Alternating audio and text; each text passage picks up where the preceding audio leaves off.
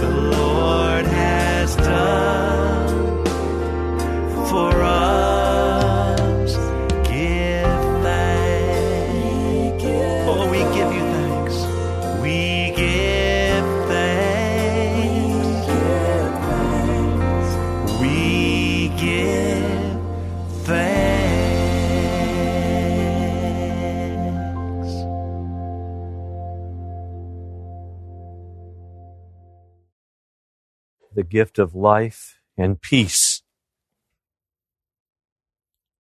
We have two beautiful daughters and now grandchildren. But I remember the time when those two daughters were in my home. I remember many times sitting around the dining room table, having dinner together, conversation together.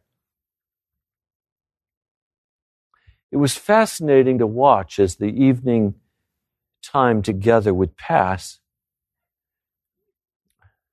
When April would be exceptionally vocal, bright, conversational.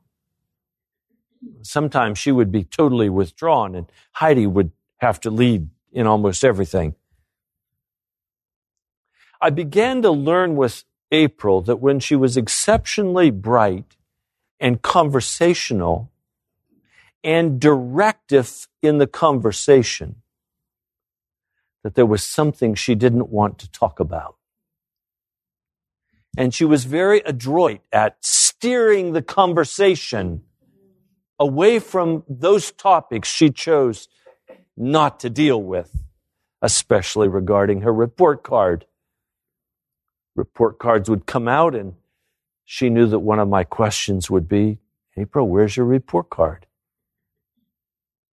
And when she was upset with her report card, she could speak eloquently about every issue save the report card.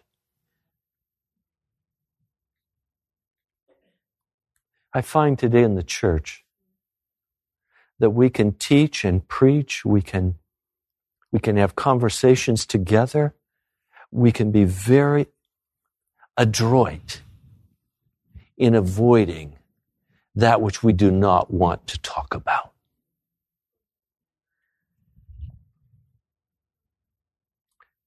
Now, according to the scriptures, there was only one thing that separated Adam and Eve from their Lord, and that was sin. But they did not want to talk about sin. Instead, they hid in the bushes. God had to ask them, Who told you you were naked? How do you know that? Did you eat?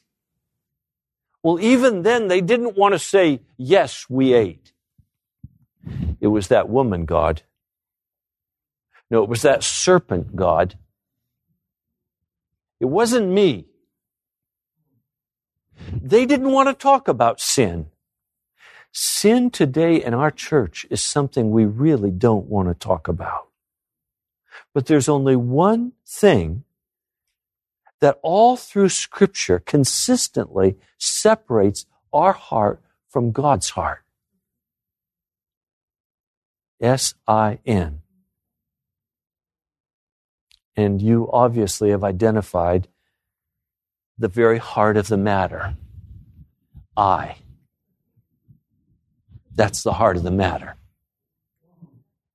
We don't want to talk about the part we play in the SN. But we bind it all together and separate from God. So, how do we even begin to talk about sin? Oh, I can give you the definitions. The classical Greek definition is hamartia, It's the missing of the mark. But first John tells us that sin is not missing the mark. The scripture does not use the classical Greek definition. In Greek literature, hamartia is always missing the mark. But in scripture, hamartia is never missing the mark. Always in scripture, sin is rebelling against the Most High. It is deliberately choosing my way over God's way. It is deliberately elevating the I and trying to bind everything together around who I am and what I want, what my desires are, what my expectations are, what my fears are, what my dreams are. The book of Proverbs speaks about the fear of the Lord is the beginning of knowledge, but fools or simple ones despise wisdom and discipline. You see, there can be no fear of God when I sit supreme in its chair of sin. And so today, part of what I'm struggling with in my own heart and my own life is a lack of fear of God. Well, why should I fear him? We're able to manage everything basically pretty well without him. Or so it seems on the surface. We can go get our education, we can get our jobs, we can ha- buy our cars, we have, we have loans that we can take out for our homes. And now, suddenly all of this begins to crash down about us, and the loans are no longer available, I suspect we're going to begin to walk in a time when we can no longer do it for ourselves. Perhaps that will begin to create just a bit of fear in our hearts. Fear is something that must be carefully cultivated in the heart of a Christian. Without that fear, sin will not be anything we're concerned about. Rebellion is not an issue if there are no consequences. Rebellion is not an issue if God is invisible and I don't see the one I'm rebelling against. There's a story that Solomon gives to us. I want to share it with you. It's found in the book of Proverbs the seventh chapter. Proverbs, the seventh chapter. It begins in verse 6. At the window of my house, I looked out through the lattice and I saw among the simple, I noticed among the young men a youth who lacked judgment. The word simple in the Hebrew means one who has no moral direction. He is inclined to evil. No firm stand for righteousness. One who drifts with the tide of circumstances. The person who has no understanding of the consequences of their actions, who simply speaks what they desire to speak does what they desire to do, and have no concern for the consequential result of what they have done. This simple young man who lacked judgment. I had a man in my congregation when I was a young man as a pastor. He came out after I'd preached a sermon and I'd done some very creative things in the service, I thought. He came out and he took my hand and he said to me, Pastor, you lack judgment.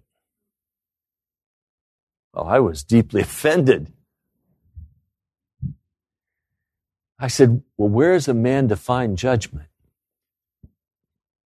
He said, By making the mistakes you made today and paying the price. Ah, he taught me something. Judgment comes from making mistakes and paying the price so I don't make that mistake again. Good judgment then comes at a price. This was a young man who lacked judgment. He had never paid the price for his foolishness. So this young man, it says, comes walking down the street. He is about his business. He has no intention to sin. He is simply going about his daily activity, probably coming home from the market or coming home from work. Now, there is a woman who comes out to meet him. She's dressed like a prostitute with crafty intent. So sin comes to us dressed in a lustful manner that says, look, I am fun to be with. You will have a good time with me. And this man, lacking judgment, had never paid the price for indulging himself in this kind of wantonness. And because he'd never paid the price, he comes walking down the street, innocent of heart, but foolish in judgment. And sin comes after him. Sin is not something that sits by and just lets us live our life. Sin comes after us. And if we have never wept before God for our sin, if we have never paid the price of turning from our sin, if we've never seen the cost of our sin in another person's life, in a wife or a husband who is broken because of our angry words, if we've never had to weep over the consequences of our sin, then we're foolish and lack judgment. This young man came innocent with no judgment and no set moral standard. You see, there is something that takes the place of, of judgment. And that is when I don't have to make a judgment. When I simply do what I know is right to do. Tonight, there are many things that could come at me in my life I would not give them a second thought. I would just wash them away. Why? Not because I'm such of such good judgment, because many kinds of sins I've never had to pay a price for. But I had moral teaching that said, don't touch this. I didn't have to put my hand on the stove to blister it to find out that it was hot and would hurt. My dad told me that. Now, my brother Don, he had to check it out, so he put his hand on it. And it sizzled. And it blistered his whole hand. Now, I saw that, and I said, Oh, I get it. you don't put your hand on that stove. If you do, it blisters and it hurts. I heard his crying in the night. I saw the pain he went through, how he had to hold the ice pack on his hand through the night so he could sleep. I saw the trips to the hospital, to the emergency room. I, I was witness to all of this. So I grew up with a clear understanding. You don't put your hand on a hot stove. Now, that wasn't judgment on my part because I'd never paid a price for touching a hot stove. It was moral teaching. I was taught not to do that.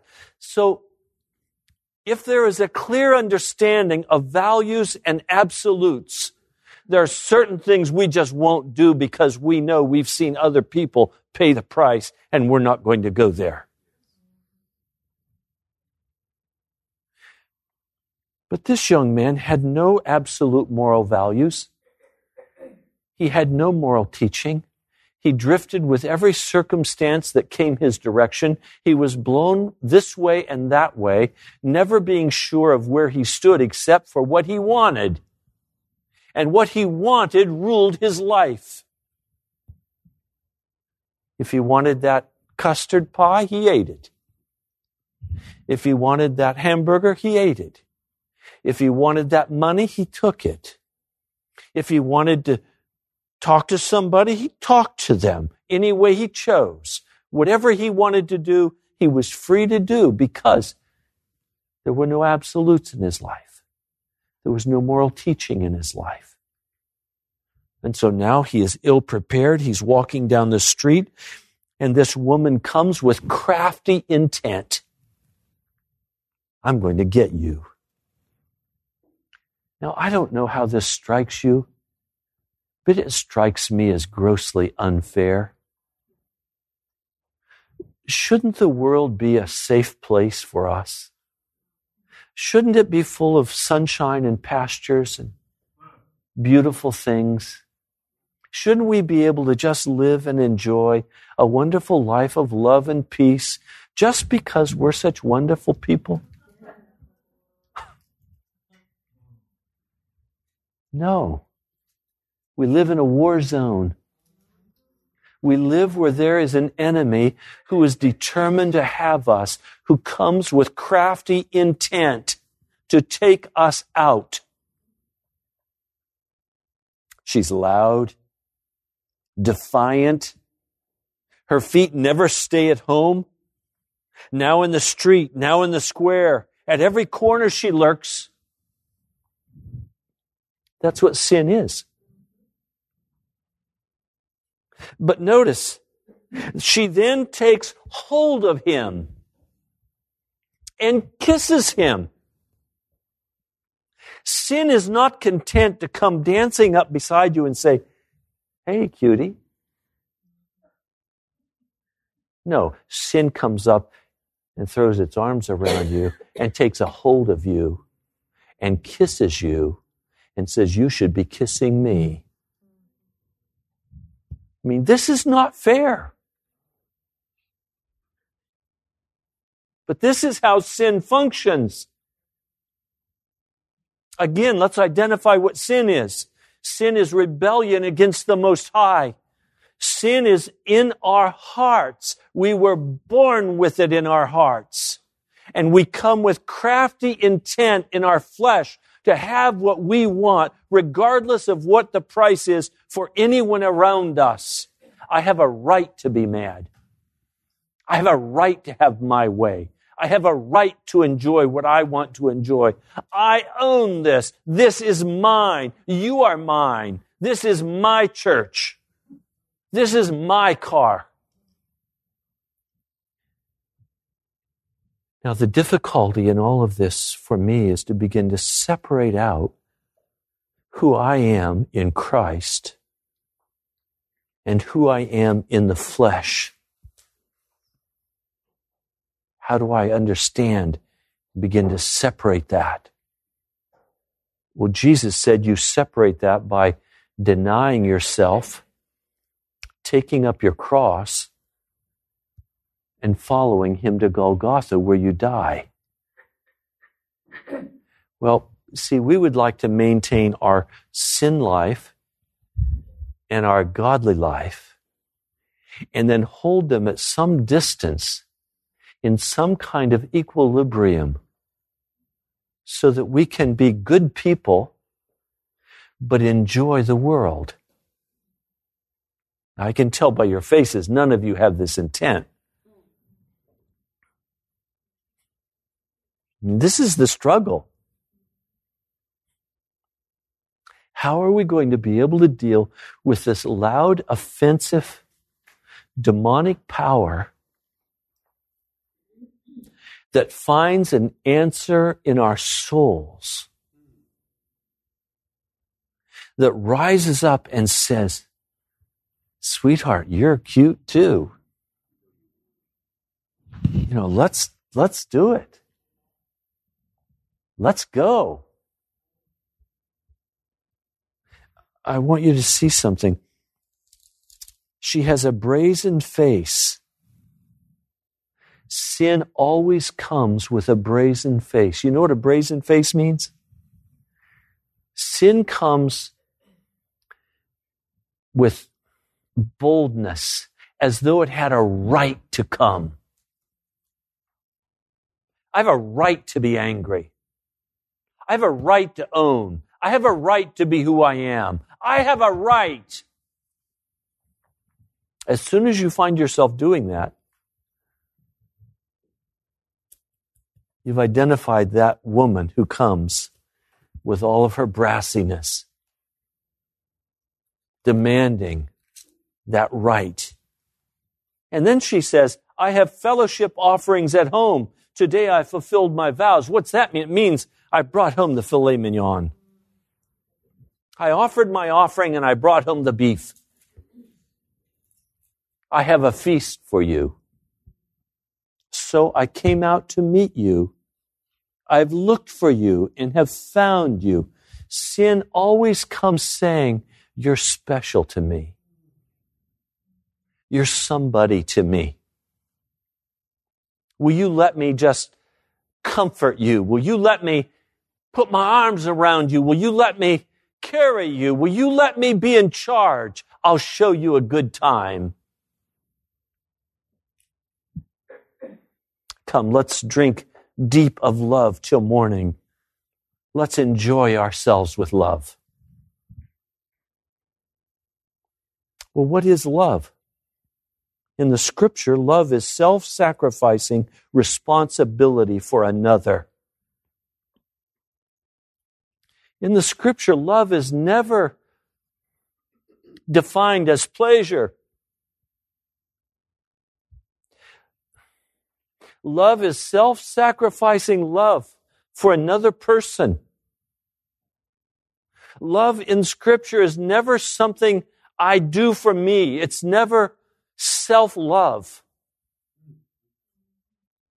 By definition in Scripture, love is not concerned with self. Love is concerned with serving another person. But sin comes and says, Oh, no, no, no. You've got to take care of yourself before you can take care of anybody else. You've got to look out for number one. If you don't look out for number one, nobody else will. How many times have you heard this? How many seminars and workshops I've been to where they've taught this? And right there with all of this is the wonderful concept of self esteem. You know, you can't have low self esteem. If you do, you've got to go to a counselor.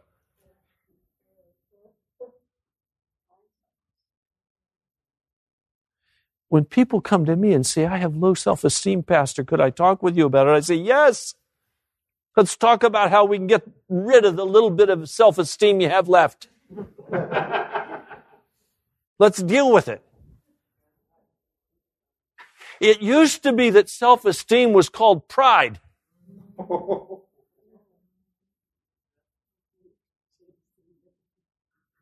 But today it's not pride, it's a virtue, not a vice.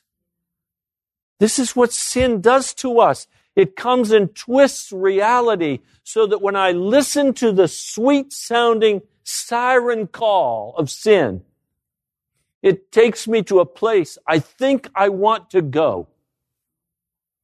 And when I get there, it's death. And that's why I have on several times said to you, you can't get out the way you got in. You can't just turn and walk away from sin. My mother used to say it this way Words are like feathers. Once said they can't be collected again, they blow in the wind. Have you ever changed the tick on a pillow? I know today we just throw our pillows out, but in the old days, you had to take all the down feathers out, wash the ticking, or make new ticking, and then replace all of those feathers. Now, this obviously had to be an outdoor job. And I was raised on the plains of Wyoming where the wind is always blowing. You try to change the ticking in a pillow with the wind blowing. What a mess. But see, when that sin begins to go out, how do you collect it all again and stuff it back in the bag? So pretty soon we've got sin spread everywhere. And then we begin to be depressed. We feel guilty. What are we going to do with all this sin that we're spreading around? Our thoughts aren't right. Our words aren't right. What we're doing is not in line with what we know to be true. What do we do with all of that? That's why Jesus just said there's only one answer. Die. You can't put it back together again. There is no way to maintain my innocence before God so long as I live. There has to be a place of death where I give up my life. Where finally I'm willing to say, all I want is Jesus. He's enough for me. I don't have to own anything. I don't have to own anybody. I don't have to control anything anymore. I don't have to be the man in charge. I don't have to be the authority. I don't have to be the fountain of truth. What I have to be is dead. And let Jesus Christ reign and rule over my heart and over my life. What I have to do is minister now to Jesus and listen to him and obey him as he sets me free of this horrendous thing called sin. See, we'll never experience revival until we begin to get to the depth of this sin issue. Revival only comes when there's repentance for sin. But if we're okay with our sin, how can there be revival? If we're okay with our life and we think we just need a little tweaking here and there, if we're really about just a little self improvement, how can there be revival? We're dead in sin. Revival comes when the Holy Spirit breathes into people in righteousness. So there is a revival of righteousness in the life. When there is a revival of righteousness, there is fear of God and there is hatred for sin. But that hatred for sin will look like we are hating wonderful things and wonderful people. And the word hatred in the Greek is an interesting word. It can mean actual repulsion, but it can also mean simply indifferent to, so that I can't be touched by. There has to be a hatred for sin so that I can't be touched by it anymore. I'm free of its influence on my life.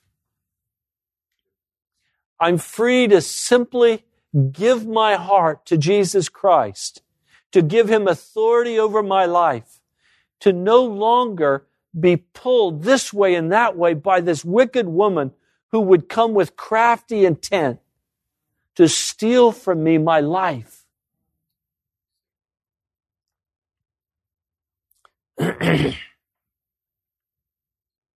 with persuasive words, verse 21, she led him astray. She seduced him with her smooth talk. And I want you to notice verse 22. All at once, he followed her. Now, my experience with sin is always that it comes dressed in that very seductive, beautiful manner. And in my heart, I'm, I'm ready to say, you know, I thought this was an important issue when I was in the prayer closet. But it's obvious when I'm not in the prayer closet, that's really not a, a big deal. You know, it really doesn't matter. Know, the Lord has told me, lay off the sugar. So great, I'll lay off the sugar till I want some. You know, come on. What's the big deal? I just want a piece of chocolate. I just want a bowl of ice cream. I just want one of those delicious cupcakes. Carrot cake with this incredible frosting on it. You know, what's wrong? So, what happens in my heart is it comes up dressed in its alluring, beautiful way that says to me, Look, this is not a big issue. And so then there's the decision time. And so there's a hesitation. Should I or shouldn't I? There's a small hesitation. Should I or shouldn't I? Should I say it or shouldn't I say it? Should I go that way or shouldn't I? Sin always comes saying it's not an important issue. It doesn't really matter to God. Why should it matter to you? Anyway, you deserved it. But in America, we have that option. We have that ability to, to please ourselves with what we want to please ourselves with, without regard to what God would have us do or what the will of Jesus would be for us. We simply have the right to be a proud American, doing what we want to do and going where we want to go. We're in charge. Don't worry about this economy that's crashing. We're going to rebound in the last half of this year and everything's going to be back to normal. You know it and I know it. So let the good times roll. I listened to the president as he said these things. Crafty woman coming to seduce to spend your money, to go in debt, to not honor the Lord, to not do what He asks us to do. He hesitates. And then all at once, he followed her. Now, there is almost no way possible a man can turn aside from sin once he's turned that corner. Once you've said yes, at least in my experience, I'm on my way and I'm going to go all the way. I'm going to gorge myself. I'm going to enjoy whatever it is. I'm going to have my way. I'm going to let him have a piece of my mind. Whatever it is, I'm going to do what I've decided I'm going to do. So if the sin is going to be blocked, it's going to have to be blocked by the power of God in our lives before we've made the decision to go with it. Once the emotional decision has been made, we're dead. That's why there has to be an understanding of sin and its ways before we get in that position so that we will not, in the hesitation, then say, okay, I'm just going to do it. Like an ox going to the slaughter, like a deer stepping into a noose, till an arrow pierces his liver, like a bird darting into a snare, little knowing it will cost him his life.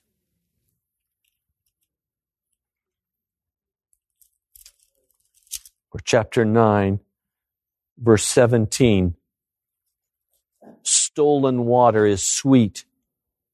Food eaten in secret is delicious. But little do they know that the dead are there, that her guests are in the depths of the grave. So, yeah, it's great. And now I'm enjoying not seeing that in the dimness, if the lights were turned up, I could see the bodies laying all around me of the dead.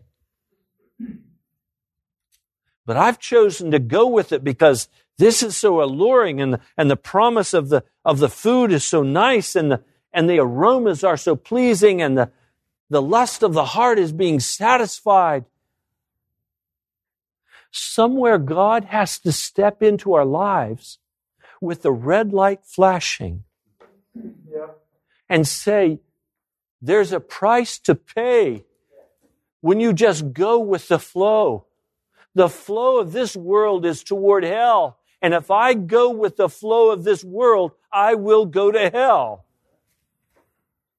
So in the midst of this, there has to be a place where I plead with Jesus, would you send the red light? Would you stop me in my mad rush? Will you unveil? We don't even know what the sin is. We're so accustomed to it. All we know is that there's an occasional depression or unhappiness in us. There's an irritation in our spirits. There's things aren't right, but we don't know what's wrong. It's just, okay, I'll survive. I'll just keep going. I'll do it. I'm tough. Somewhere the Holy Spirit has to come and peel away these layers of darkness that hide the dead bodies around us and give us an avenue of escape from our own wickedness, our own rebellion. There's a passage of scripture in Romans, the eighth chapter, verse 6 and 7. The mind of sinful man is death. But the mind controlled by the Spirit is life and peace. Life, Zoe, meaning the miraculous introduction of something from outside of us that causes energy to flow in our soul. And peace or shalom, meaning not just the absence of warfare, not just the absence of trouble, but a great overflowing of provision of love, of peace, of family, of belonging, a place of rest. The mind controlled by the Spirit is life and peace.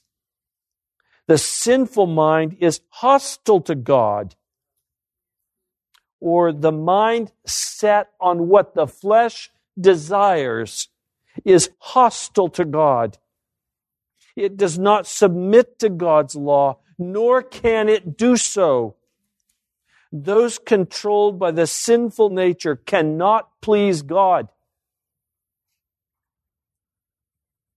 So, those times when we simply give way and walk into that snare, we break fellowship with God. then the peace of God is stolen from our hearts, and the life of God is stolen from our minds and our bodies.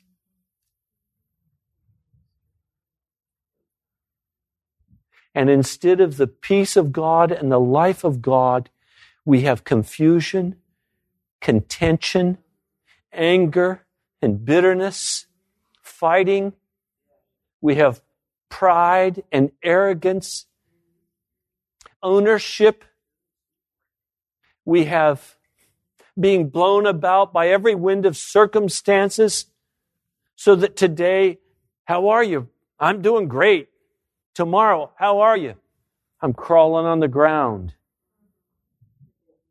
That up and down, up and down, success and failure. That's not a part of Christ. In Christ, there are only two things that we receive we receive life and we receive peace.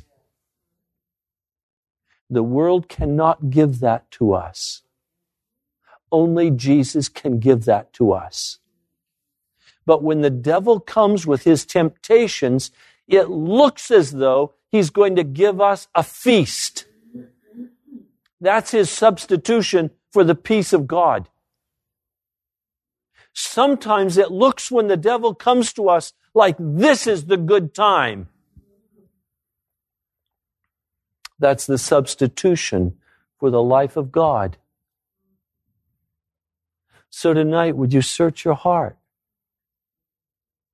Are you walking in any known sin? Is there anything standing between your heart and God's heart? If so, that's going to separate you more and more from the Lord God of heaven until you're pierced through. You can't please God and walk in anger and bitterness, in resentment, in hostility. You can't please God and hold grudges. You can't please God and hold yourself above others and play the superior game. You can't please God and give way to the gluttony and the, the physical lusts. You can't please God and be angry.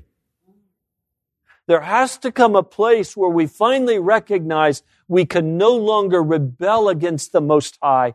And He has to uncover all these varied places that we hide out from Him so that when we speak to Him, He answers us. When He speaks to us, we answer Him. There is fellowship. There's oneness. Proverbs, the first chapter, verse 22. How long will you simple ones, sinners, how long will you love your simple ways? How long will you Mockers delight in mockery, and fools hate knowledge.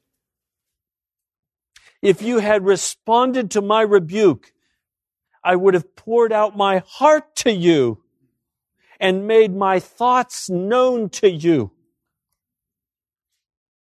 Has God poured out his heart to you? Has God made his thoughts known to you? If he hasn't, it's because there's sin between your heart and God's heart. that sin has to be dealt with. Or there will be no salvation for you. Now, if I were here tonight telling you that to deal with sin you had to lay on a bed of spikes, I could understand your hesitation. But when the good news of the gospel comes, that all we need to do is confess our sin and turn aside from it by the power of the blood of Jesus. That it's not a complicated self help process. It's a wonderful coming into relationship with God where we say, I choose you, God, instead of this darkness. I choose you, God, instead of this wickedness that's coming knocking at my door so seductively. I choose you, Jesus. The power of the blood does the work. It sets us free. So, are you in bondage tonight? Is there any known sin in your life that stands between you and God? We can walk clean before God without any sin, not without infirmities, not without mistakes, but without any rebellion against God. Clean and free.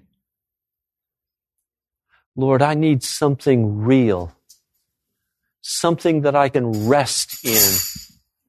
And Lord, surely your cross was real, and surely it's something we can rest in.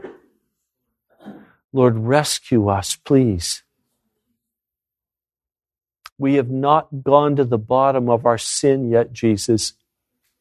And we can't go there if you don't uncover it and make it plain to us. And I'm asking for the manifestation of your Holy Spirit amongst us in conviction of sin. I pray in your holy name. Amen. Thank you so much for joining us today. You've been listening to Pilgrim's Progress, brought to you by the National Prayer Chapel in Woodbridge, Virginia. Write to us at the National Prayer Chapel, Post Office Box 2346, Woodbridge, Virginia 22195 or visit us online at nationalprayerchapel.com. God bless you. We love you.